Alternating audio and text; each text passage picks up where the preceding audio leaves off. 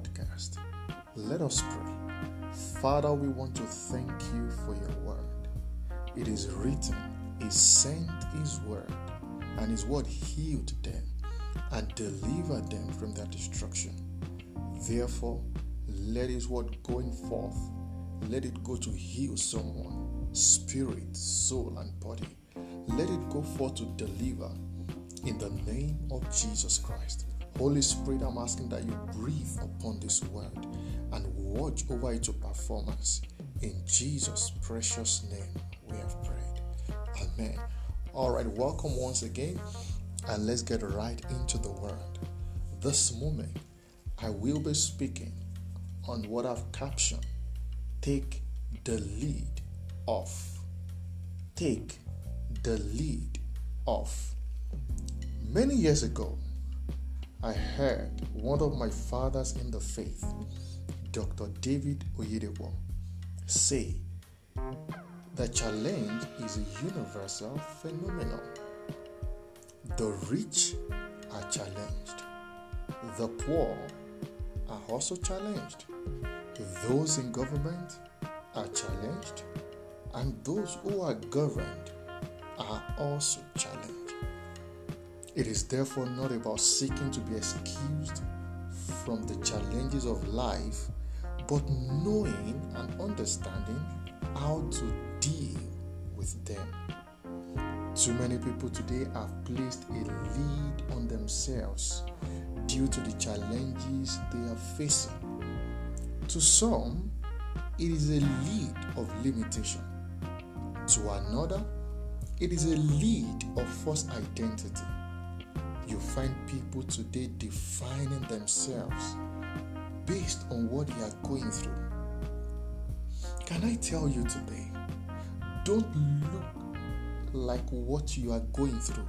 Rather, look like where you are going to. I think I need to say that again. Don't look like what you are going through. Rather, look like where you are going to. This was what Jephthah did in Judges chapter 11 and 12. He was introduced as a mighty man of valor. That was his identity. But he was the son of a harlot. That was his condition. He was thrown out of the house without an inheritance. However, instead of placing a lead upon his destiny, Jephthah went on to train himself, and within a short while, the brothers who drove him out of the house came begging that he should come and be their captain. He refused to place a lead on himself. How about Joseph, who was sold to slavery at the age of 17? He landed in the house of Potiphar, and while trying to gain his footing, he found himself in the prison. He could have placed a lead on himself, going around thinking about the misfortune, thinking that everything is wrong with him, thinking about the fact that maybe nothing is going to work in his life. Joseph refused to be discouraged. He pressed on. He fine tuned his skill. He built himself up and he ended up in the palace as the prime minister in Egypt without an election. I'm a lover of hymns, and I have discovered that most of the powerful hymns that still blesses us till now were written in the most difficult and devastating moments. Haven't you noticed that the most best sellers are products of tough times the authors went through? Most of the best tracks that we have listened to that we call it tracks came at those challenging moments. The best of the messages are product of the biggest mess. Can I say to you again, dear listener, take the lead of your life. If Abraham had placed the lead on his life, Isaac wouldn't have arrived.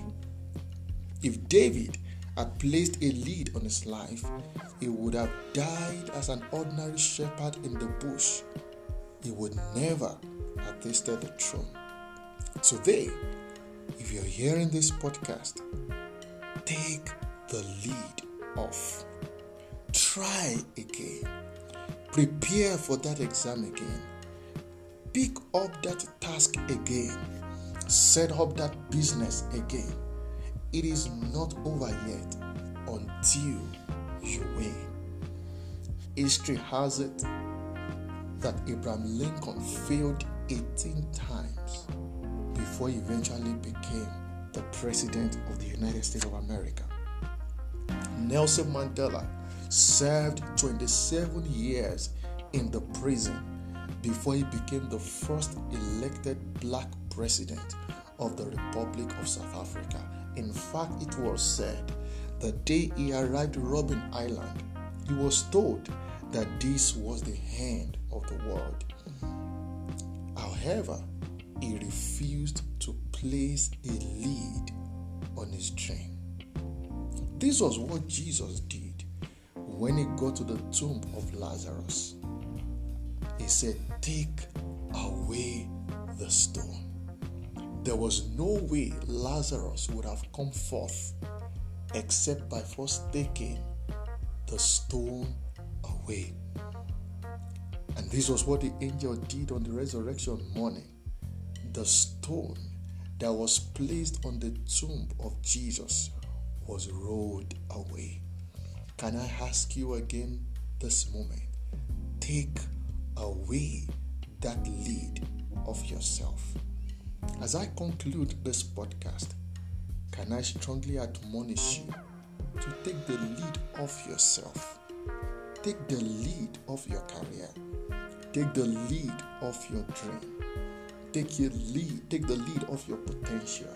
Take the lead of your family. Take the lead of that academic. Take the lead of that marriage. Take the lead of that finance. You will win again. While you are being challenged, invest in yourself. Build worth into yourself. Take up a new course. Re strategize. Remember that every setback is a setup for a major comeback. God is a limitless God. Therefore, I decree and declare that by the power of the resurrection of Jesus Christ, you are coming out of that situation strong, ceremoniously, alive, and well in the name of Jesus Christ. And if you believe that with me, you can also say a big Amen. We will never close our podcast without giving you an opportunity to make the Lord Jesus the Lord of your life.